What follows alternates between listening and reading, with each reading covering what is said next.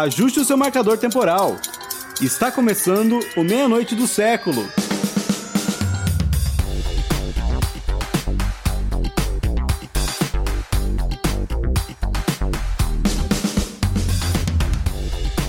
Meia-noite, meus amigos. Aqui quem fala é Everson e estou mais uma vez reunido com os meus amigos Lucas e Marcos. E a gente acabou de encerrar a gravação do nosso próximo episódio, que vai ser sobre trabalho e gênero. E nele a gente acabou perpassando diversas questões, além do trabalho, como a questão de raça e de classe também, e em contexto no Brasil e no mundo. Só lembrando que quando a gente fala raça, né, no, no episódio e nos episódios como um todo, né, as ciências humanas como um todo, quando discutem a questão da raça, são das pessoas racializadas, não num contexto biológico, né, e sim num contexto social ou sociológico. E a gente também teve a participação da Flávia Bortolotti e da Lília Soares nesse episódio. O que, que vocês acharam aí, galera? Boa noite, gente. Uma boa meia-noite para vocês. Aqui o Marcos, né? Uh, acho que o episódio foi muito bom. Agradecer muito tanto a Lilian quanto a Flávia, que já é a segunda vez que ela participa, né? Acho que enriqueceram muito o debate, trazendo outras perspectivas, né? Apesar do nome do episódio ser trabalho e gênero, é, é muito difícil a gente separar ah, dentro do, do capitalismo, separar gênero, raça e classe, né? São três coisas que caminham juntas, se entrelaçam dentro da opressão capitalista, né? Então, por isso que, para mim, a gente não fugiu do assunto, né? A gente abordou outras perspectivas do mesmo assunto. Então, boa noite, camaradas. Aqui é o Lucas. E eu só né, falo em cima dessa fala aí do, do Marcos, justamente. A gente não tem como dissociar essas três questões, né? De gênero, classe e raça. E, nesse, e esse episódio ficou bem bacana, porque a gente tratou bastante questões disso, tratou sobre vários assuntos que reverberam na nossa vida cotidianamente e também na vida de milhões e milhões de brasileiros e brasileiras, né? Então é um tema muito importante, a gente tem que olhar para quem está do nosso lado, para quem está aí com a gente no cotidiano. E apreciem, ficou muito bom mesmo. A gente tem que agradecer aí muito as meninas, a Flávia e a Lilian, ficou, a participação delas ficou excelente. E vamos com a gente. Então, vocês já conhecem ela do nosso episódio sobre terras, a Flávia. Buenas, hermanos nós de novo aqui para falar de gênero agora. E hoje, com uma convidada nova, pela primeira vez participando aqui com a gente, a Lilian Soares.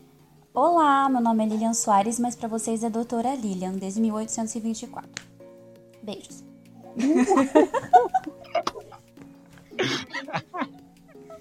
assim Só explica por quê, Lilian. Explica por quê. Conta. Por que quando iniciaram as primeiras universidades no Brasil? Mentira, gente, não sou doutora, infelizmente. E nem mestra por causa desse vírus do caralho. Tu tá, tu tá o quê, Lilian? No sexto semestre de direito pra já ser doutora? Segundo período. Passei na CAF. Passou no vestibular semana passada e já é doutora. então tá, né? Hoje vai ser. A gente tem um elenco de gabarito aí. Então, se Vossa Excelência me permitir, a gente vai passar aí pro começo do programa, do episódio. No programa sobre liberalismo, nós falamos sobre o início desse nosso modelo de sociedade e como ela nasce tendo como diretriz o pensamento liberal burguês. Lá, nós também abordamos a questão do trabalho e, principalmente, o que seria a transição de um modelo de trabalho baseado na servidão para um modelo assalariado. E caso você não tenha ouvido nosso programa sobre o liberalismo, você, mesmo nas sociedades como o, o Brasil, onde predominava a exploração do trabalho escravo, já haviam funções de trabalho que eram assalariadas de alguma forma. Porém, e isto é muito importante, a existência de postos de trabalho não remunerados na sociedade não permitia a valorização do trabalho assalariado. E, reforçando o nosso argumento do episódio passado, a transição para esse modelo de sociedade liberal burguesa, baseado na propagação do ideal de liberdade do indivíduo, ele não rompeu com muitos aspectos da exploração do trabalho e, em certa medida, também intensificou mecanismos de estratificação social para justificar a produção para a acumulação do capital. Um dos mecanismos utilizados para justificar essa necessidade de acumulação, nós também já abordamos em episódio passado, que foi a questão do cativeiro e da propriedade privada da terra. O que nós vamos abordar hoje talvez seja a base que sustenta o modelo de trabalho capitalista que é a manutenção de funções não remuneradas na sociedade. E hoje, em específico, a gente vai, a gente vai falar aqui do trabalho voltado para a questão de gênero e esse trabalho que ele não aparece como um trabalho dentro da sociedade capitalista, que é o trabalho tido como trabalho doméstico ou trabalho social, trabalho reprodutivo. Qual seria a melhor definição, Flávia? Bom, Vou já começar com duas citações. A primeira é da Silvia Federici, que fala que isso que vocês chamam de amor é trabalho não remunerado. Né? Isso que é o trabalho reprodutivo, que muitos chamam de trabalho doméstico, que é o que a gente tem que é, colocar a diferenciação. Trabalho reprodutivo é aquele realizado tanto no âmbito familiar quanto no âmbito da sociedade para se reproduzir tanto as pessoas quanto a família, correto? Isso pode ser realizado pela mulher quanto pelo homem, com quem esteja ali vivendo junto. E aí eu quero colocar uma citação do Marx que ele fala o seguinte: As mulheres nunca antes estiveram envolvidas na produção social, ou seja, o trabalho reprodutivo não deveria ser considerado um trabalho socialmente necessário, o que limitou no passado sua participação no trabalho foi a falta de força física. O salto tecnológico é essencial para a igualdade de gênero, o que é mais importante em antecipação ao que os marxistas re repetiram por gerações. O trabalho fabril é a forma pragmática de, de produção social, consequentemente, a fábrica e não a comunidade. É o local da luta anticapitalista. Então, o que, que acontece? É, quando a gente fala em trabalho, a gente vai ter uma divisão, né? A divisão sexual do trabalho que vai dividi-lo em trabalho produtivo e trabalho reprodutivo, onde o trabalho produtivo é aquele que produz mercadoria, que produz riqueza. E o trabalho reprodutivo é aquele trabalho que é, vai ocorrer dentro do âmbito familiar, que vai reproduzir a família. Então, que é muitas vezes confundido com o trabalho doméstico, certo? Que é o que hoje se tem uma outra denominação, que é o trabalho afetivo. E esse trabalho reprodutivo ou trabalho afetivo, hoje ele muitas vezes não é mais função da mulher que está em casa, porque essa mulher não está mais em casa, né? Essa mulher tem uma dupla, tripla jornada de trabalho fora de casa e ela vai delegar a outro, né? Ela vai delegar a outra mulher, né? E por vezes essa outra mulher deixa esse, o seu trabalho reprodutivo da sua casa, da sua família, a outra, via de regra, a sua filha. Né? Então a gente tem que olhar com muito carinho isso, principalmente enquanto mulheres, como se dá. Por quê? Quando a gente fala da luta pelo salário, do trabalho doméstico, ela é uma luta revolucionária, sim, né? Porque é algo que é necessário para que as mulheres não precisem delegar a outras mulheres esse trabalho, que essas outras mulheres via de regra, que aí a gente vai ter que colocar a questão de classe, a questão de raça, que vai colocar suas filhas menores para lidar em suas casas com seus trabalhos reprodutivos, fazer o que? Aquele ciclo vicioso da periferia. Tá? Então, é todo um reconstruir de sociedade. Aí eu acho que a gente tem que pensar de novo, né? É, não só quando e aí foi uma coisa que eu discuti bastante com o Marcos. Quando a gente vai falar de gênero e trabalho, a gente não pode falar, deixar de falar de classe e de raça. Foi uma coisa que eu, eu briguei muito com ele. Eu falei, não, eu não tenho como deixar de falar de classe e de raça. Por quê? Principalmente quando ele falou que a Lilian ia falar e o que ele falou que ela estudava, qual que era a parte que ela ia falar, eu falei, meu, no Brasil, o trabalho doméstico das empregadas domésticas tem cor. Tem cor. Então não tem como a gente deixar de ser, né? É, deixar de pensar nesses três pilares, né? No gênero, na raça e na.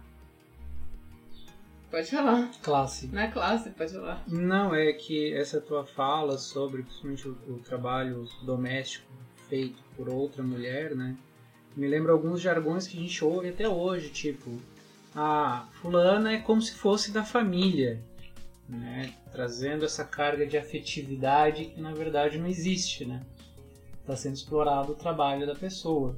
Sim. E aí a questão de ah, a divisão sexual do trabalho, ela tá impregnada na mentalidade, nos discursos que circulam, porque, por exemplo, quem, alguém aqui concebe um empregado doméstico, um homem lavando, passando, fazendo faxina, fazendo comida em casa, trabalhando na casa de outra pessoa, não lembro de ter visto na minha vida, né? E normalmente, como ela, a Flávia deixou bem claro ali, esse trabalho doméstico ele tem cor no Brasil, né?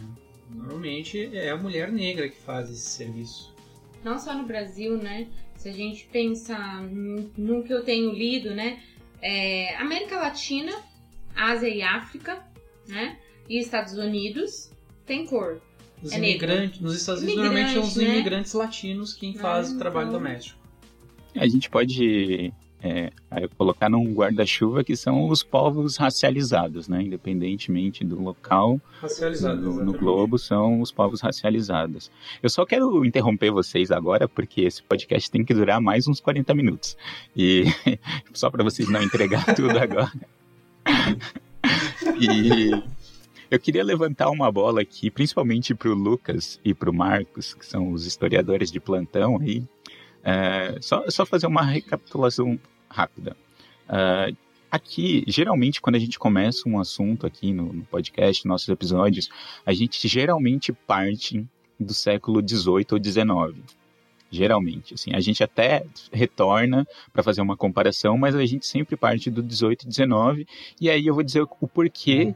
que é porque a sociedade, o modelo de sociedade que a gente vive, institucionalmente, ela é criada nesse período, ela é pensada no século XVIII, vai se desenvolvendo ao século XIX, durante o século XIX e, sei lá, no século XX tem uma implementação tecnológica apenas, mas tem muita coisa e talvez a Lilia até possa dar exemplos da, do direito, assim, que são completamente são utilizados hoje, ou ainda tem uma base hoje, mas eles são completamente arcaicos, mas geralmente são desse período, né, do século XVIII e XIX aqui nesse período é onde tem essa transição de, de pensamento, né, do que é trabalho, né, como a Flávia falou, assim, né, e geralmente esse imaginário do que é trabalho ele tá ligado a essa coisa da produção, né, de um trabalho que ele tem uma hora para começar e uma hora para terminar, e você trabalha durante esse período, né? Hoje a gente chama isso de horário comercial, mas esse é o imaginário que a gente tem do que é trabalho. Não sei se vocês querem falar alguma coisa disso aí. Uh, respondendo a tua pergunta, Everson, acho que uh, essa questão para mim ela ficou muito clara quando a gente pensa o seguinte: a segunda metade do século XIX é o período de consolidação do sistema capitalista internacional. Né? Então, é ele que vai lançar as bases das relações sociais que a gente tem hoje. Então, assim, normalmente a gente acaba retornando para o século XIX, às vezes um pouco antes, porque tu tens as bases dessa consolidação do sistema capitalista, né? Ah, se for pensar em, com relação ao trabalho, especificamente no Brasil e na América Latina como um todo, a gente precisa retornar para o período colonial, tá? que seja na América Portuguesa, com o trabalho do cativo africano, seja na América Espanhola, de modo geral, com o trabalho uh, compulsório dos indígenas, a gente sempre percebe que essa exploração do trabalho, ela nesse período colonial, pela dominação colonial, pela força da colonialidade, ela sempre foi marcada pela violência direta, né? Ah, o trabalho é compulsório, o trabalho é obrigatório. No caso do africano, ele literalmente era uma propriedade do, do branco europeu.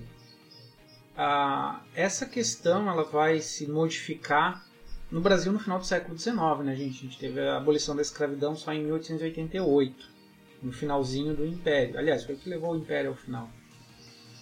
E a partir daí a gente passa a ter uma relação de assalariamento, né? Só que a gente sabe em quais condições. Acho que a gente já discutiu isso em outros episódios sobre terras, principalmente, né? E também um pouco no episódio sobre liberalismo. Em que condições essa população de ex-escravos é inserida dentro desse contexto de relação de trabalho uh, assalariada, né? Em condições precaríssimas.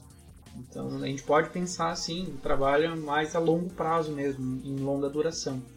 Bom, eu, acho que a gente tem que primeiro pensar a partir da. Isso vai se eh, é uma questão que vão se modificando também os contratos sociais, né? Os contratos postos nessas sociedades das quais a gente está tratando. Como o Marcos já bem disse, nesse contexto de século XVIII e XIX, com essa consolidação do, do sistema capitalista, do sistema exploratório, dos sistemas de acumulação de capital e da, e da, da expropriação e da exploração das forças de trabalho, que não necessariamente só vão gerar o, o, o capital, mas elas também vão colaborar para a sustentação desse sistema.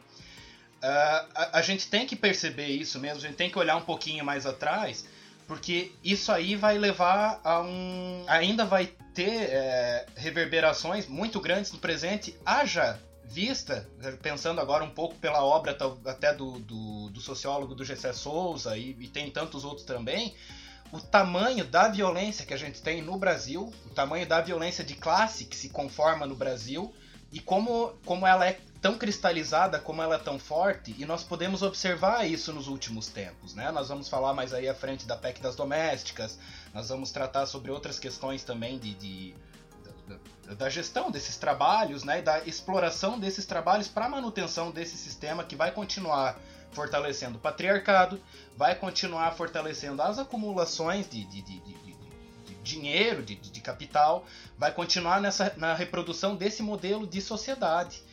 E como a nossa sociedade, pensando estritamente as sociedades americanas de maneira geral, elas vêm baseadas numa lógica muito recente ainda de escravidão e de perpetuação dessa, desse inconsciente coletivo também, de que há alguém que é responsável por lavar as minhas cuecas, que é alguém que é responsável por cozinhar para a casa da madame, de que é alguém que tem que ser responsável pela limpeza, como isso também é um diferenciador de, de, de classe, de situação social, uh, isso está pipocando na nossa cara, né? Isso está aparecendo muito fortemente perante os nossos olhos.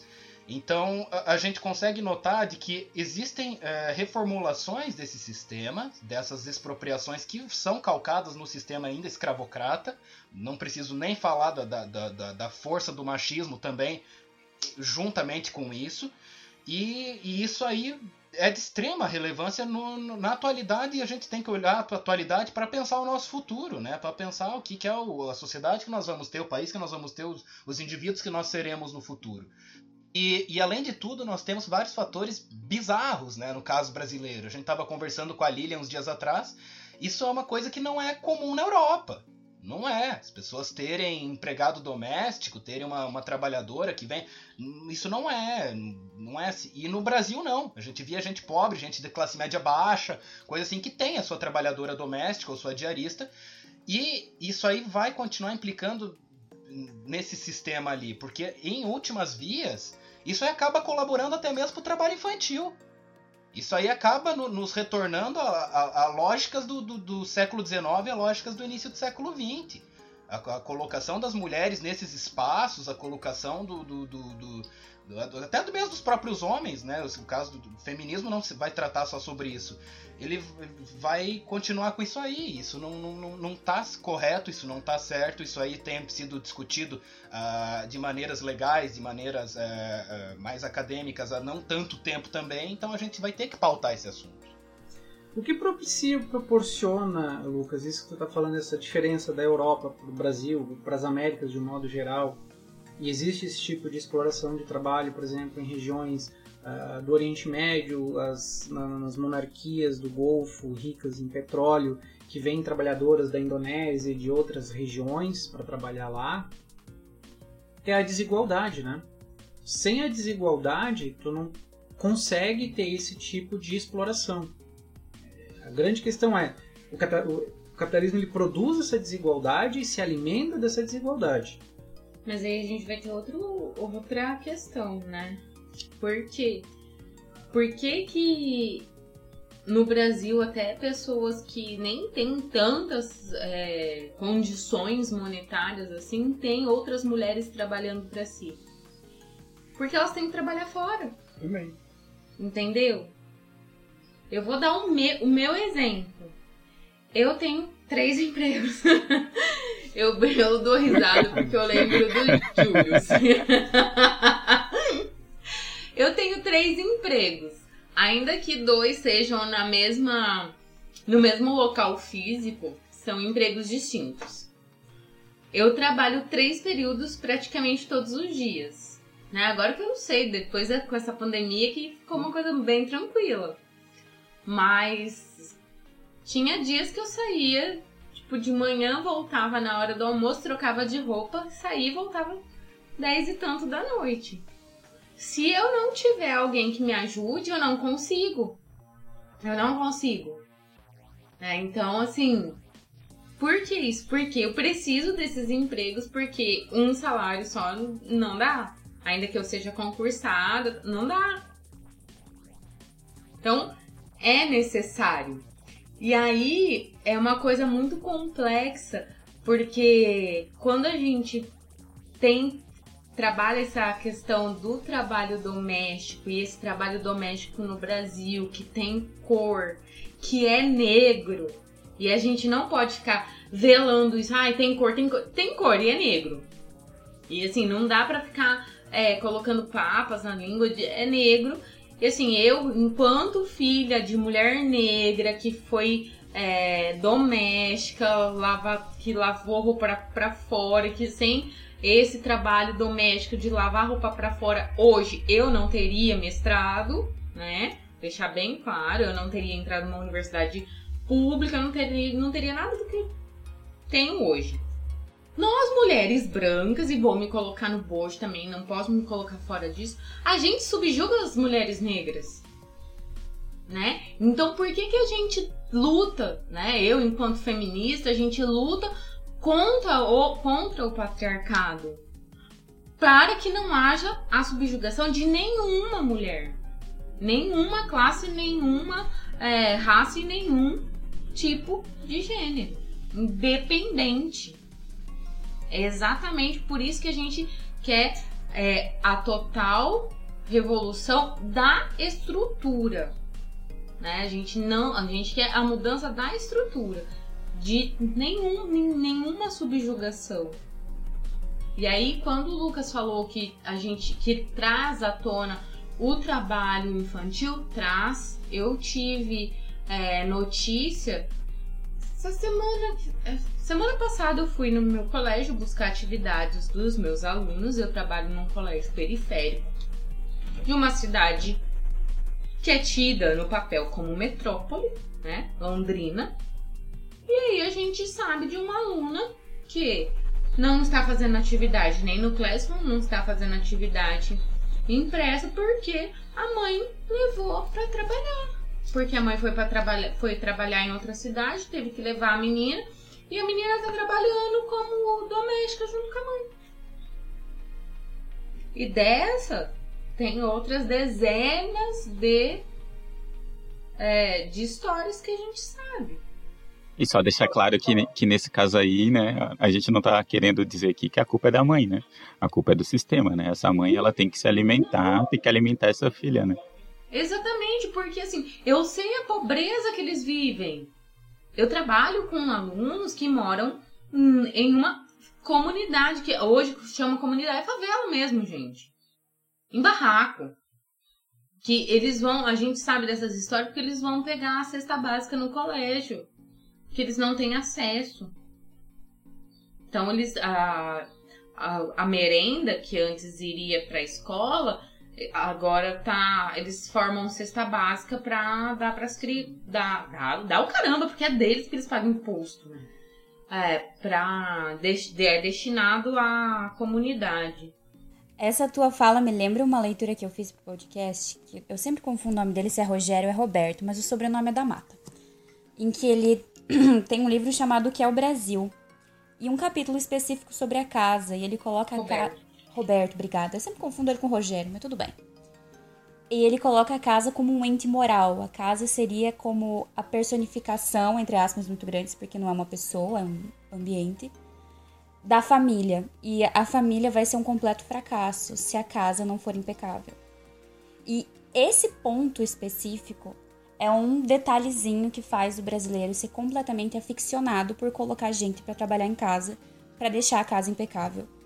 E isso se aprende desde muito novinha. Você tem meninas muito jovens que aprendem a zelar pelo ambiente doméstico, porque na, na cabeça delas e na cabeça da mãe, do pai, do irmão e da avó, essa é a função primordial. Você tem que ter a tua casa impecável para que você pareça um ser humano impecável, moralmente falando. E isso retroalimenta uma noção de que se eu sair. Eu sei, vivi isso. Sim, eu na pandemia fiquei a louca da limpeza. Se eu saio para trabalhar fora, a carga mental de manter o ambiente impecável ainda é minha. E eu vou ter que jogar essa carga nas costas de uma empregada doméstica, né, que vai viver trabalhando disso. E pessoas da minha família ainda vivem trabalhando disso. Mas a carga mental de, entre aspas, controlar o trabalho da empregada doméstica e ser responsável pela efetividade desse trabalho ainda é feminina. Porque dificilmente você vai ver um homem dizendo que, ah, eu preciso achar uma diarista aqui para casa porque eu tô trabalhando fora e eu não consigo manter. Sabe? Então, é, é todo um conjunto de coisas que faz o Brasil ter esse sistema cagado de botar a menina de 12 anos para trabalhar como empregada doméstica a troco de comida sendo literalmente uma escrava de uma família a troco de comida. Ou no máximo você vê aqueles anúncios absurdos assim, em que eles querem uma menina jovem do interior para pagar os estudos e em troca ela vai trabalhar no serviço doméstico. Porque de um lado tem uma família que acha que a única coisa que vai fazer eles parecerem legais é uma casa impecável, e uma menina que não tem outra opção a não ser isso, ou é isso ou ela vai morrer de fome ou vai se prostituir ou algo assim, o que é muito comum. A prostituição infantil no Brasil é absurda, é gigantesca e é um mercado milionário. Então, ou ela é, vai sucumbir a esse mercado milionário ou um mercado de exploração da mão de obra dela a troco de nada. Então, é, é um sistema bem cagado. O Brasil tem uma, uma herança muito forte disso ainda, de que é legal você ter alguém para te servir, sabe? É, é legal você ter alguém que você possa dizer, eu dou emprego para essa pessoa. E até agora, puxando para o lado jurídico, se vai olhar a nossa CLT, ela deixa claríssimo que o que caracteriza o trabalho é a relação de dependência.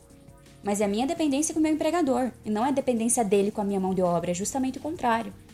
E agora, com essa reforma ridícula de 2017, essa dependência está ainda mais escrachada, né? Porque você não tem mais o sindicato para intermediar. As domésticas já não tinham, e agora, pior ainda, elas vão ter que sentar na mesa de 12 cadeiras de mogno do patrão delas e negociar as condições de contrato. Uma mulher negra semi-analfabeta, chefe de família, que depende desse dinheiro para se sustentar. Quais são as condições dessa mulher conseguir uma negociação digna? A jornada de trabalho hoje para uma doméstica no Brasil legalmente pode chegar a 12 horas, com meia hora de descanso durante o dia. quem que vai conseguir fazer essa negociação? Quem que vai conseguir fazer em par de igualdade com seu empregador? Se essa menina já trabalhou desde os 12, como você falou dessa menina da escola, se ela já tá nesse ambiente, ela nunca vai conseguir sair disso, né? Então, eu também não consigo ver a quebra disso. Eu não consigo vislumbrar um momento em que a gente vai tratar o trabalhador doméstico como um trabalhador real, como um trabalhador merecedor de direitos, até porque os próprios trabalhadores no Brasil estão aplaudindo a queda dos direitos deles. Estão aplaudindo a queda dos direitos em troca de nada. Em troca de uma, sei lá, uma propaganda muito louca que fizeram e funcionou, sabe lá Deus como. Né? Então, fica também a minha indignação registrada. Enquanto a Lilian falava, eu lembrei aqui, a Flávia falou, a Lilian falou, eu lembrei das gravuras do Debré do Brasil do século XIX. Tem uma específica que eu abri aqui, que é a família branca na mesa comendo e os serviçais negros em volta e ela dando assim um resto de comida para uma criança negra que está no chão. Essa é a mentalidade do brasileiro. E aí a questão de raça se torna muito importante porque o indivíduo que é branco, ele se vê melhor como um negro que é um serviçal. Ele se vê melhor do que o nordestino que é um serviçal dele. A racialização ela é muito importante nessa criação de desigualdade na sociedade. Bom, por que, que eu tenho que dar direito para um negro? Por que, que eu tenho que dar direito para um nordestino? Essa é a mentalidade do, do brasileiro médio. E aí, Lilian, que tu falaste, eu vejo muita força da ideologia trabalhando porque a gente tem uma mídia burguesa que fica martelando as coisas, um liberalismo tosco e, e bizarro, que a gente já discutiu no, episódio anterior sobre o liberalismo, né? que aí faz o trabalhador enxergar no sindicato, que seria uma ferramenta dele, como algo uh, uh, ruim para ele, algo como se ele fosse explorado pelo sindicato. Mas se a gente for falar de sindicalismo no Brasil, é uma coisa bem complicada, a gente tem que voltar lá no, no período Vargas, principalmente, né? Que o sindicalismo ele foi domado, digamos assim. Mas enfim, só queria pontuar essa questão da racialização e que eu lembrei das gravuras do Debré, né? Tem uma, uma fotografia, Marcos, que foi que foi tirada no. Não lembro em quais, qual manifestação exatamente que foi, que vocês certamente devem ter visto, que há uma, uma empregada negra levando o carrinho com duas crianças e o, os pais fascistas à frente, de verde e amarelo, sim, buzinando sim. lá, e a, e a, empregada levando os filhos, né? Isso aí é, é, é, representativo do nosso tempo, é representativo do Brasil. O Brasil cabe em duas, três, quatro fotos. É o suquinho do Brasil. É, exato. Do Brasil. E eu gostei dessa fala do, do Marcos, porque é justamente é aquela questão, não necessariamente o indivíduo branco ele vai estar agindo de, de, de, de maneira opressiva, racista ou qualquer coisa, conscientemente. Mas tal qual a Flávia falou, isso é uma questão estrutural, isso é, é a questão do todo, é a questão sistemática.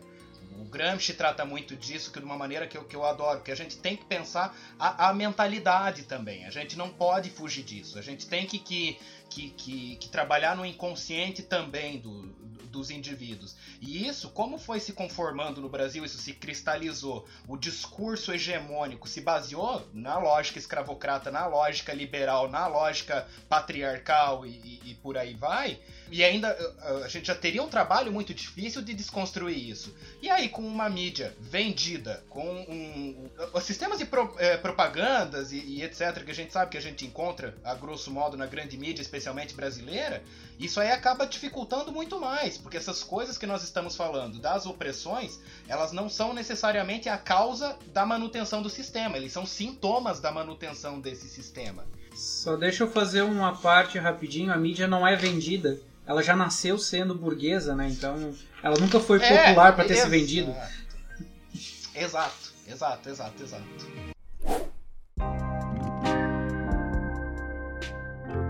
Enquanto vocês estavam conversando sobre o branco se vê melhor do que o servente negro, tem um outro livrinho e também algumas páginas do Facebook que se chamam Na Casa dos Outros.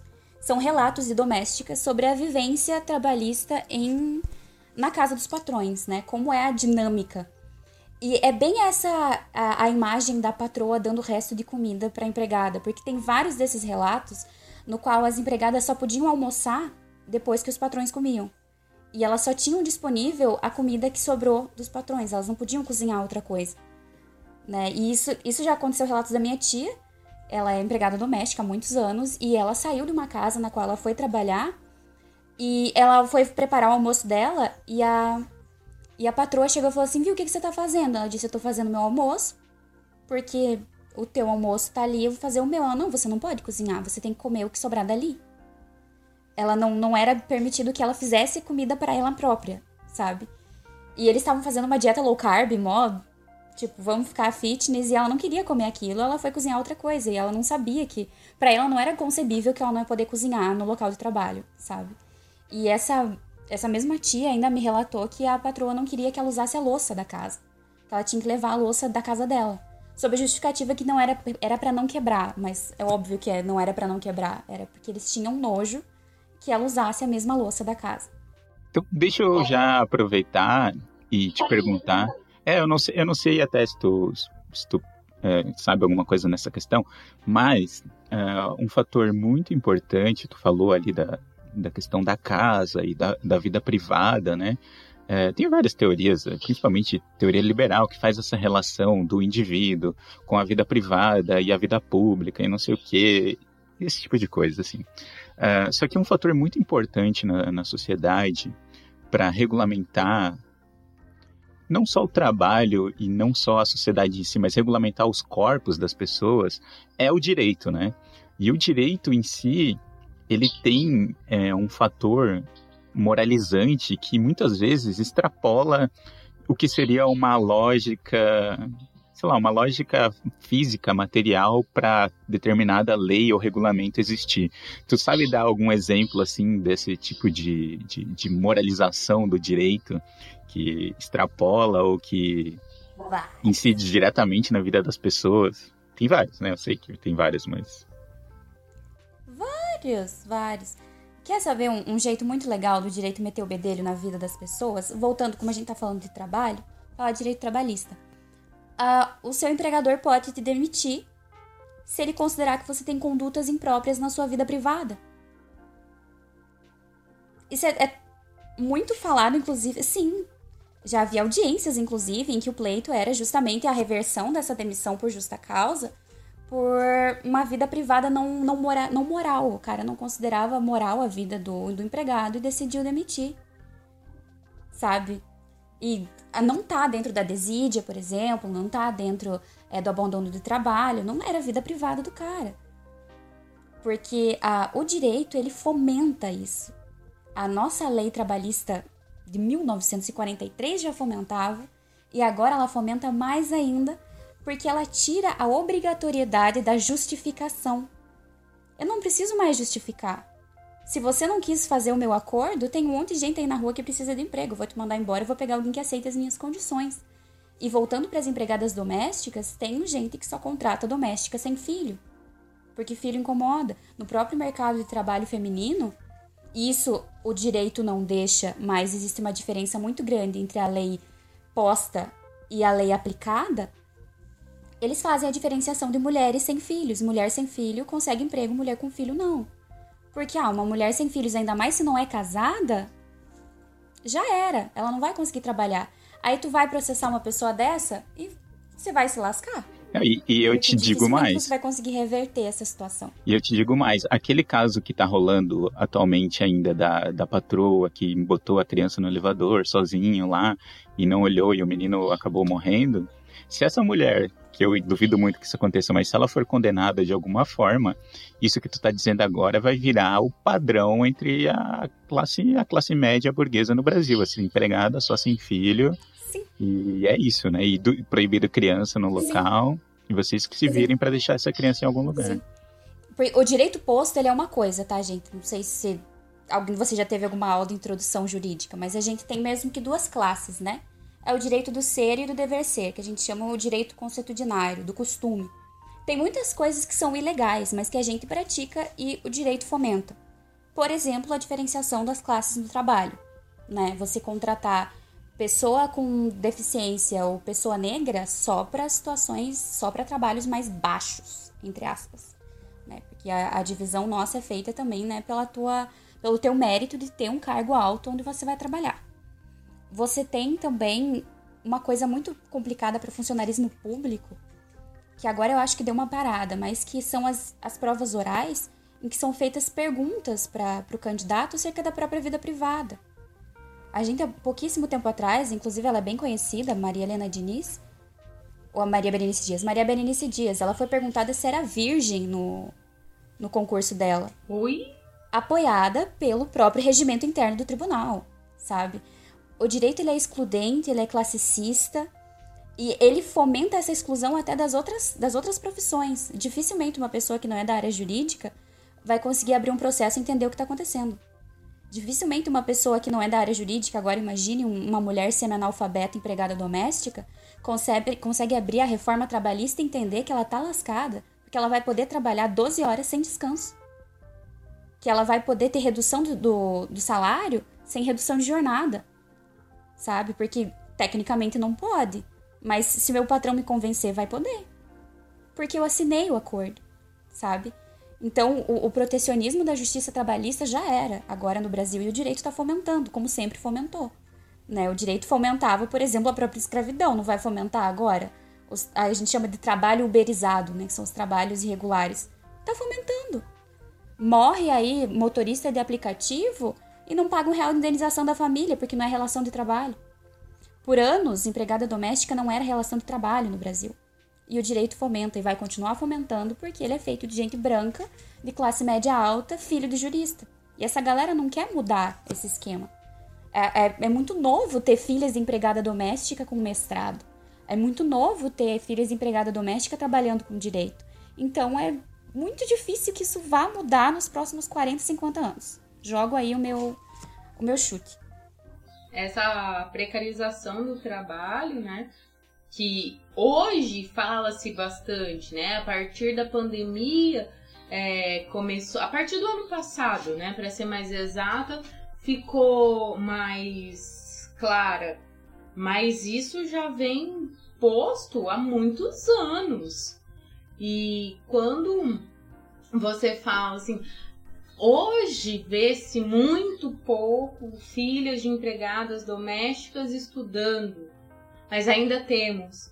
E aí eu quero colocar algo que eu vejo que, é, que foi muito importante, é, principalmente relacionado à classe e à raça, que foi a questão das cotas, que é assim, é algo que eu defendo com unhas e dentes. Pode falar quem quer que seja, eu sou super criticada por isso.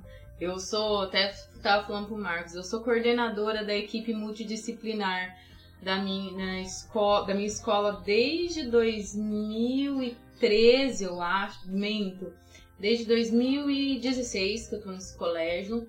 Então já faz algum tempo que eu sou, que eu trabalho com isso. E assim, não tem professores negros na minha escola. Eu acho isso um absurdo, né? A coordenadora da equipe multidisciplinar não é negra, ainda que minha mãe seja negra, mas eu não sou negra, né? Não tenho, assim, não tem como eu me autodeclarar negra. Seria ridículo até. As duas pessoas que mais lutam contra o racismo no meu colégio são os dois mais polacos que existe lá dentro. E aqui na UEL foi uma das primeiras universidades públicas do Brasil a ter cotas raciais e cotas para o ensino público, né, para estudantes do ensino público e também para estudantes indígenas. E a gente tem um grande aproveitamento desses estudantes, porque assim, o ingresso ele pode ser grande e a permanência né? Esse era o grande entrave, o grande gargalo que a gente tinha, né? Porque o que, que adiantava ter o ingresso e não ter a permanência desse estudante, que esbarrava muitas vezes é, em deslocamento, em trabalho, porque o estudante, o filho do pedreiro, da faxineira, ele tinha que trabalhar também. Se ele ingressou na universidade, foi a trancos e barrancos com muito sofrimento. E eu sei porque eu fui desse nicho de aluno. Né? Não fui cotista, porque eu fui bolsista por um tempo né, em escola particular. Mas nós tivemos, assim, temos dados maravilhosos. Eu tenho aluno, né, eu já sou professora há um tempo, não vou dizer quanto, né? mas eu tenho aluno que já terminou, já se formou, no, né? Já, já terminou a graduação e se formou muito bem. Já tá na pós-graduação. Nossa, meu Deus. É, que medo. Já tô e fazendo a conta mental aqui. Não, não faça, não faça. Não, é que eu, eu assim, é, eu sou prodígio, eu me formei muito cedo, sabe? É, entendeu? e. Mas dessa questão das cotas, uma das justificativas e que rolou muito no meio jurídico é que ela era um meio de discriminação e ela ofenderia o princípio da isonomia, né, no Brasil. Repare o de tamanho quem, da né? falácia que os bichos estavam jogando. Foi, foi essa, essa justificativa de, e ainda é. filhinhos de papai da, da, da, da, classe média, né? Que não tava mais conseguindo vaga que, na que, federal. Lógico, né? Porque estuda a vida inteira em escola particular, que tem o privilégio Sim. de classe, que tem o privilégio de cor para ingresso em universidade pública, que fala que quem é da cota tá roubando vaga. Só que eles esquecem Sim. que primeiro de tudo, eles com todo mundo co concorrem à Universal. Posteriormente que vai concorrer na Copa. Mas não entende, né? é. né? É difícil. O direito ele tem muito dessas que você tinha comentado anteriormente de como o direito né, ele fomenta coisas não, não muito morais, né? Tem muito disso de, usar uma justificativa falaciosa com fundamento jurídico para fomentar absurdos. Exemplo, super encarceramento no Brasil a gente tem uma população carcerária negra esmagadoramente maior do que a branca, inclusive em estados sulistas, que são de maioria de pele branca. A nossa maioria carcerária é negra. Literalmente a gente não vê negro na rua em Santa Catarina porque a gente botou todo mundo na cadeia. Porque, principalmente a lei de drogas, que eu sou total a favor de uma reforma na lei de drogas, porque ela é, ela é, ela é muito zoada. A gente podia fazer um podcast só sobre lei de drogas, por favor, agradeço. Por favor, na qual um policial branco prende um menino negro e ele, é ele, o policial, no momento da abordagem, que vai decidir se ele vai classificar aquilo como tráfico ou porte de drogas para uso pessoal. Aí ele vai chegar numa delegacia com um delegado branco que vai olhar para a cara dele e vai decidir se vai manter esse flagrante e vai mandar para o fórum com base na cara dele, porque é o único critério, né? Porque não tem tempo de se fazer um, um exame pericial assim tão rápido. Estamos no Brasil, né? Não é tão rápido que funciona. Mas não teve uma juíza, acho que de Curitiba, esses dias, que colocou na sentença que o fulano, por causa das características dele, é, faz parte de, de, de, de quadrilha e não sei do que, de sim, facção sim. criminosa. Usava a palavra raça sim. também, por causa da raça. Usava raça. Mas eu vi um dado de uma promotora, daquela promotora aqui hum. de Londrina, do Ministério Público, que ela, ela trouxe um dado que é, policiais negros também são mais acometidos por violência. Sim. Então, olha só, é, a questão de raça, ela está, ela permeia não só, ela permeia os dois lados, gente. Olha que Gente, olha que absurdo. A gente tá no segundo país mais negro do planeta Terra. E a gente tem isso. E a gente tem. É... Eu sei que a gente saiu da, do gênero e a gente foi pra raça. Não, não, mas, mas é que as coisas como, estão conectadas. não tem não como, tem como tá não falar conectado. de gênero sem falar de não raça. Tem. A gente viu o dado hoje que é de violência a cada um estupro a cada oito minutos de uma jovem negra menor de 14 anos. Gente, isso é dado do Ministério Público. Gente, isso é o senhor de escravo indo na senzala Você tem noção? Outro dado bem, bem gostoso de, de falar sobre tráfico no, no Brasil, né? O tráfico humano no Brasil, ele é um negócio muito rentável quase tão rentável quanto o tráfico de drogas e de armas, e aqui é muito comum que se trafiquem meninas indígenas para sul e sudeste para que elas trabalhem como empregadas domésticas e elas são sistematicamente estupradas nesses ambientes de trabalho. Né? É, é, muito comum que se traga uma menina, uma menina jovem, às vezes impúber ainda, e ela vá trabalhar num ambiente em que ela vai servir como empregada doméstica e como distração do patrão. É super e normal. aí a gente ouve a seguinte a seguinte questão ai o pai vendeu Sim.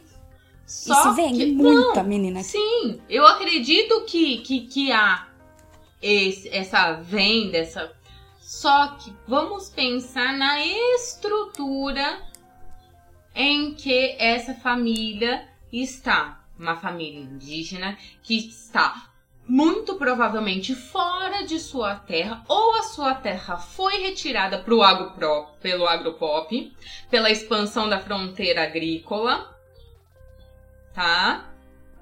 Ou tá numa área de conflito, passando fome, que a única possibilidade é essa. Ou ele vai ver a sua filha ser morta, ou ele vai ver a sua filha ser retirada dele de alguma maneira tá? É, é isso. Tá? Não é. Sim. É, Porque é uma a- coisa assim. É medonho, gente. Outra coisa medonha do trabalho doméstico no Brasil, voltando pro nosso tema, é a herança de empregadas domésticas. É muito comum também, e isso eu não sei se foi na casa dos outros, mas eu vou procurar referência de leitura pra vocês botarem em algum lugar aí. Acho que foi uma página de relatos do Facebook. Em que as pessoas falavam assim: então, eu trabalho na mesma casa que a minha mãe e a minha avó trabalharam. Literalmente, os patrões herdam gerações de empregadas. Como é que uma pessoa pode olhar para esse sistema e não dizer que ele é escravocrata? Sabe? As três gerações trabalhando na mesma família, ganhando exatamente a mesma coisa, quando não dois reais, três reais a mais. Quando ganham, né? Pra, como fez a nossa bioquímica, sei lá, da Avon, abandonou uma senhora de 60 anos que era empregada doméstica. Deixou a mulher trancada para fora da casa e se mudou.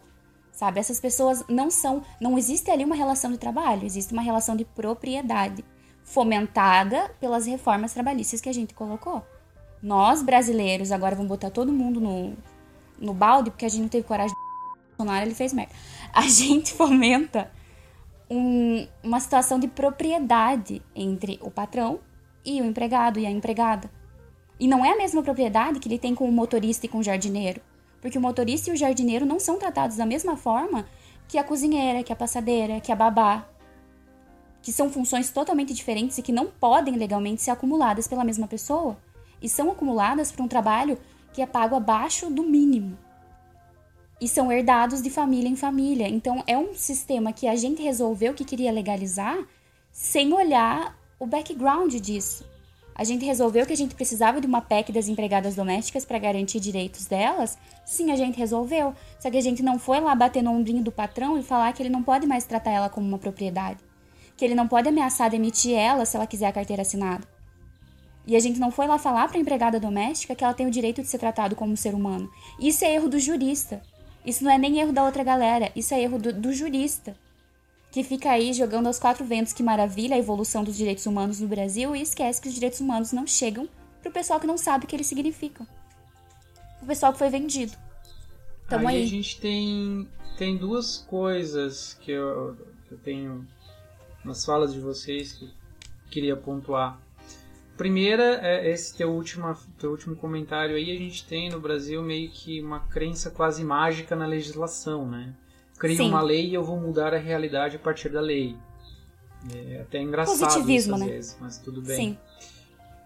É um positivismo, não deixa de ser.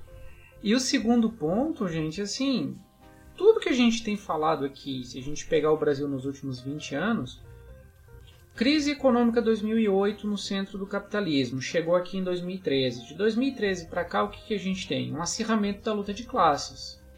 É a classe dominante apertando a classe trabalhadora para reaver os lucros que eles perderam com a crise econômica. E aí vem uberização, vem a perda dos direitos, vem reforma, reforma entre aspas, tá, gente? Pelo amor de Deus, que isso não é reforma bosta nenhuma. Trabalhista da Previdência, querem atacar a Previdência de novo, tá? Né? E as manifestações, os comentários que a gente vê são muito da questão de classe mesmo. Ah, porque a minha empregada estava indo pra, pra Disney. Ah, por que, que tem gente de bermuda e chinelo no aeroporto? Gente. Gente. Gente, o Ai, que, é, Deus. o que, que é isso se não ódio de classe, gente? Por favor. Sim. A maldita classe média, né, gente? A Vamos combinar. classe é a média, maldita classe sim. média, né? Que esquece que tá mais, mais perto do pobre do que do milionário, né? A Marilena Chauí. Exatamente. Ele. Eu odeio a classe média. Mas deixa, deixa eu só dar uma dica antes sobre, sobre tudo isso que vocês falaram agora, principalmente a relação da- das domésticas e a relação do patrão com, das- com as domésticas. Tem uma música que resume tudo isso. O nome da música é A Vingança e é do grupo Face da Morte. Ela é bem pesada, mas ela é muito real. Ela é pô, é dos anos 90, eu acho, essa música. E, e ela fala isso, né? Da menina com 14 anos que vai para casa e daí, como vocês falaram, pensa essa menina fora de casa, ela tá suscetível ali à exploração tanto física quanto do trabalho, quanto sexual também. E aí na música ali ela é estuprada pelo filho do patrão, né? E aí no final a música é a vingança porque o filho da empregada mata o filho do patrão que seria o pai dele, assim. Ela é forte, mas ela é e ela é atual, esse é o problema, assim. Ela é muito antiga, mas já ela ainda é atual. Só que eu queria voltar, fazer, fazer uma volta aqui, porque a gente falou de muita coisa. E então, e até também já puxar a bola para Flávia depois também, o Lucas pode falar também, que aí o que que isso tudo tá ligado à questão do trabalho e do gênero, né? Porque o trabalho doméstico, ele, como vocês já falaram, ele tem gênero, ele tem classe, não só no Brasil. A gente está falando no Brasil, mas eh, não é só no Brasil. E talvez aqui, né? A gente não vai fazer isso hoje, mas a gente também poderia problematizar a questão de quando brasileiros vão para fora, né? Morar no exterior, fazer um intercâmbio, mas ficam como trabalhadores domésticos também nas casas da eh, né, nos Estados Unidos, Holanda. Me chama pra esse, por favor. É, a gente, a gente vê isso, né? Muitas vezes a gente vê isso como um ganho, né? Porque, ah, você tá morando em outro país, tá, sei lá, aprendendo o idioma, mas você tá. É a mesma lógica do Brasil de que acha que a, a, a menina do interior tá recebendo um ganho porque ela tá vivendo na, na cidade grande, né? Mas isso fica para uma próxima. E também Isso é o, é, o, é o fardo do homem branco, né? Vamos civilizar a África e a Ásia. É a mesma me- mentalidade. Então, para a gente voltar no cerne da questão aqui, a gente pode falar então por que, que a Silvia Federici ela faz uma crítica tanto ao marxismo, né, e ao que o marxismo enxergava como trabalho, mas ela também propõe, ela faz crítica também ao próprio feminismo, né, e aí entendendo o feminismo como a gente entende aqui outras categorias também, que são categorias diversas. Existem os feminismos, existem os movimentos negros, né? Não é uma coisa estática. Existem as esquerdas, só a direita que é tudo uma merda. Mas a Silvia Federici ela vai fazer essa crítica também a, a, a esse feminismo que tem que enxergar a classe também, né? Como já foi pontuado aqui. E aí ela vai apresentar, pelo menos no livro que é o Ponto Zero da Revolução, né? Ela vai apresentar o assalariamento do trabalho do trabalho desse trabalho que é o trabalho do lar, né? Como um pensamento e uma atitude revolucionária. Eu não sei se tu quer começar daí já, Flávio. Só deixa eu perguntar, foi ele que tu citou antes, no começo? Foi ele que tu citou? Não. Foi um folheto, meu, dela também, que é da Terra Sem Amos. Se vocês não conhecem, fica a dica aqui da editora Terra Sem Amos. É um folhetinho, chama Notas sobre Gênero em Capital de Marx. Tá? É bem legalzinho. A Terra Sem Amos faz uns folhetos bem baratinhos, assim, 15 reais, super bacana. Bom, a Silvia Federici, ela vem sempre. Ela traz uma crítica muito grande nesse ponto zero da revolução. Basicamente, ela trabalha o que? O, o trabalho doméstico enquanto a revolução maior. Trazer o trabalho doméstico para o centro da discussão da remuneração. Ela quer uma remuneração para o trabalho doméstico. Por quê? Ela coloca que isso traria uma, uma outra uma revolução e uma, um outro modo de trabalhar o feminismo. Isso levaria as mulheres a não ter que procurar o mercado de trabalho, mas não aquele feminismo liberal, né, que eu nem, nem acredito ser um feminismo, tá? É bem isso, não é um feminismo. Que é aquela, ah, é a mulher, aquele feminismo burguês tosco, né? Ai, quer, quer, quer ingressar no mercado de trabalho, né? Por quê? Porque é aquela mulher que fica abordando o dia inteiro, que queria quebrar com a, com a visão do marido, mas que na verdade não quebrou em nada, né? Foi a maldita que queimou o sutiã e ferrou a vida da gente, né? Que agora a gente é, ó, tá se fudendo. Né? Tem que trabalhar fora, cuidar do marido, fazer tudo, né? Não. Por quê? Ela coloca que esse trabalho doméstico, ele tem que ser remunerado. Porque ele não é só um trabalho que a gente faz por amor. A gente lava, a gente passa, a gente organiza, a gente cuida de gato, né? E faz comida e isso e aquilo. E isso, além de ser um trabalho de amor, que não é amor. Isso, meu, é uma. Vai uma. Demanda uma. Demanda vida, né?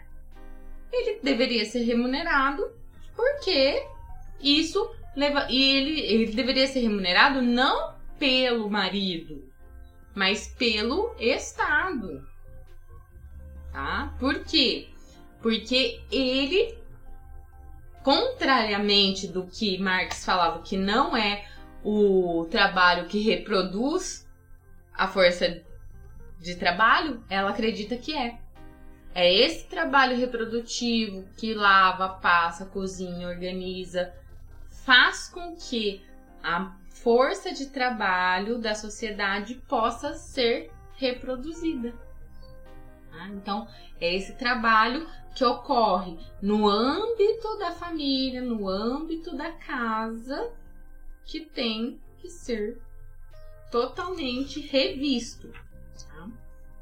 E aí no ponto zero da revolução, ela vai trazendo todo uma, um histórico, né, do que foi acontecendo, tanto que ela regaça, né, a primeira, a primeira e a segunda onda da, do feminismo, ela dá um camerá, assim, gigante, ela, ela acaba com, com o povo.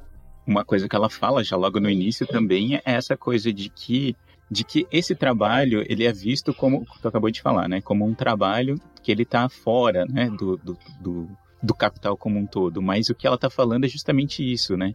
Que a, a ânsia por um salário, ela é assim, ela é o primeiro passo justamente porque esse trabalho ele não é reconhecido. A partir do momento que ele passa a ser assalariado, né, o objetivo final não é receber um salário justo, né? O objetivo final é romper com a lógica do sistema mas ele precisa primeiro ser assalariado para ser reconhecido na sociedade, para que cada pessoa individualmente também se reconheça como efetuando um trabalho para o capital.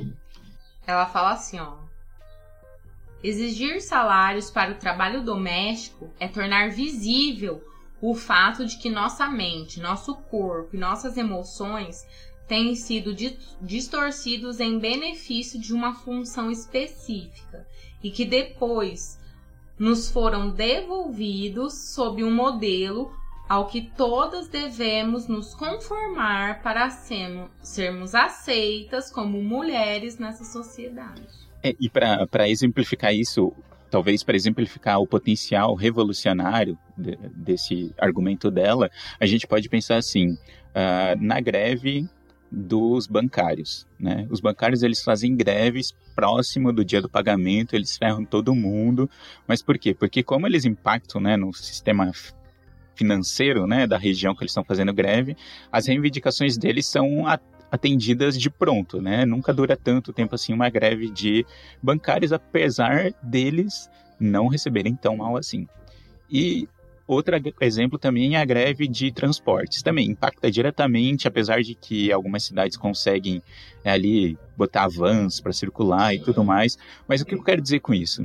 Esses, essas greves de classes trabalhistas individuais, elas impactam num todo, algumas delas, né? Mas mesmo assim, as reivindicações, elas acabam reverberando somente dentro da classe. O exemplo que a gente pode dar aqui mais marcante foi a greve dos caminhoneiros. Impactou em todo mundo, mas surtiu o efeito só dentro da classe deles e ainda deu aumento da gasolina. E a questão do salário doméstico, ele impacta a sociedade como um todo, porque o capital ele vai ter que rearticular o sistema financeiro como um todo, porque todo mundo tem uma casa, todo mundo ou faz esse trabalho doméstico dentro de casa, ou paga alguém para fazer, ou tem alguém que faz de graça e não está sendo remunerado para isso. Então é por isso que ele tem esse aspecto revolucionário, porque ele vai impactar a sociedade como um todo e vai exigir do capitalismo uma reestruturação gigantesca, a ponto de ficar vulnerável também. Sim, porque sem o trabalho reprodutivo o capital não existe. Porque pensa, se as pessoas. Se, se ninguém cozinhasse, ninguém lavasse, ninguém passasse, ninguém cozer. Acabou. As pessoas não vão se reproduzir. Bom, se ninguém. Bom, se ninguém copular, não vai ter gente. Entendeu? Não vai ter gente para trabalhar. Por que, que hoje é tido a tanta a questão de, olha, a preocupação é tanta de que a natalidade está caindo e a fecundidade está caindo. Por que, que o casamento homoafetivo não é liberado? Exatamente. Porque precisa da mão de obra. Não, a questão de homossexualidade não é porque estão, estão querendo saber quem tá comendo quem não, gente. É porque não se reproduz. Por isso essa histeria moralista da extrema-direita em cima da família, né? Sim! Eles lá querem saber de família, quer que pegue fogo. É eles, que... querem, eles querem que alguém tenha, que, que alguém trabalhe. É que normalmente eles. a família do cidadão de bem é a esposa em casa cuidando dos filhos e ele na, o marido na casa da amante, né? Ah, é. Que aí a amante pode abortar, né? É. Deve. outra, outro assunto que dava, assim, uns 40 podcasts seguidos, né? questão do aborto nas classes baixas. Ou na família tradicional brasileira. E essa, tem essa cena dessa essa glamoura, glamourização né, do trabalho doméstico, do trabalho né, dessa, dessa empregada, digamos, doméstica. Ah, ela tá há 20 anos na nossa família, ela é como se fosse de casa. Ah, e isso esbarra muito em outras situações do, que relacionam gênero, raça e, e classe, que como, por exemplo, o abandono parental. Aí o cara lá diz: Ah, a minha mãe é minha guerreira maravilhosa, rainha do mundo, me criou sozinha porque venceu todas as batalhas. A tua mãe não precisava ter sido o Rambo se o teu pai tivesse feito o mínimo. Sabe? É, é, é uma coisa assim, mas daí cria-se essa glamorização em cima daquele trabalhador, daquela trabalhadora super expropriado que é, como se for, isso fosse reduzir a expropriação do trabalho, como se isso fosse reduzir a, a exploração da mão de obra. E isso não reduz, isso ali é só um sintoma que você tá maquiando, que você tá é, pintando ele com uma cara bonita, sendo que ele não é. Ele é um sintoma muito mais forte, é um sintoma de um sistema muito mais forte que está regendo tudo isso. O capitalismo e, e, o sistema filosófico dele, o liberalismo, né? Ele tem uma fortíssima tendência a naturalizar as posições sociais. E aí tu vê surgir discursos que nature... tentam naturalizar os papéis de gênero, como toda mulher tem que ser mãe, é da natureza da mulher, uma mulher só vai ser completa se tiver um filho. Não, e a mulher que não tem marido é, é um. Sendo, que a sendo que a maioria das famílias no Brasil são uh, geridas por uma mulher sozinha, né? A gente sabe disso, dados estatísticos são matrilineares, né? Exatamente. Né, Isso aí é uma coisa que o, que o Engels tratou também, Exatamente. né? De que é, você não vai ter um, um, matriarcado, mas é a matrilinearidade que vai continuar sustentando esse regime. Porque ele é tão machista, ele é tão é, denso nesse sentido, que ele justamente vai pegar essa responsabilidade que então deveria ser do gestor da casa, ou do gestor da família, ou coisa assim que fosse, e vai jogar para cima da mulher. Só que ela não vai receber os louros desse, não desse trabalho. Ela vai ser só explorada por isso. Bom, vou começar minha finalização também. Eu, como boa professora e acadêmica, né? Vou começar minha finalização com uma citação da Simone de Beauvoir. Ninguém nasce mulher, mas se torna mulher. Nenhum destino biológico, psicológico, econômico determina a figura que a fêmea humana apresenta na sociedade. É a civilização como um todo que, a, que produz essa criatura intermediária entre macho e eunuco, descrita como feminina. É, a gente transitou aqui sobre várias temáticas, né, que permeava aí trabalho e gênero, passando aí pelo trabalho doméstico, pelo trabalho reprodutivo, pelo trabalho afetivo e também por pelo pela classe, pelo gênero, pela raça. E foi assim um encontro muito muito bacana, muito denso, né? Porque são assuntos muito pesados de se falar, né? Porque a gente discutir isso na atual situação né, do Brasil é desvelar tantas tantas situações horrendas que tem no nosso país, né? Situações que são tão próximas da gente, situações que são tão, é, tão comuns e que estão aí há mais de 400 anos e que parece que não muda, né? Elas só vão é, tomando novas faces e tornando-se cada vez mais complexas, né? Então eu, assim, queria até chamar vocês para a gente continuar trabalhando isso em um outro formato, em uma outra temática, aprofundar essa temática e trabalhar aí principalmente a questão do feminismo negro, né? Que eu acho que a gente deveria ter falado mais, principalmente quando a gente fala de trabalho e gênero de trabalho doméstico, que infelizmente no Brasil tem cor, né? trazer aí essas estatísticas tão enfadonhas que a gente falou muito rapidamente, a questão do encarceramento que a Lilia falou que também é, é ridícula, né? A, a, a, gente, as estatísticas elas são absurdas e elas também têm cor. Então, quando a gente traz algumas questões aí de gênero e a gente contrabalanceia com raça, não tem como. A gente precisa trabalhar esses dois pontos juntos. E agradecer, né, de novo estar aqui, né, enchendo o saco de vocês. Muito obrigada. E vamos continuar, gente. Tem muito assunto ainda para discutir. Hein? Isso foi só um, um ampassando bem rapidinho. E lembrando, né? Volto de novo a minha fala, hein, gente? Isso daí que vocês chamam de amor é trabalho não pago, hein?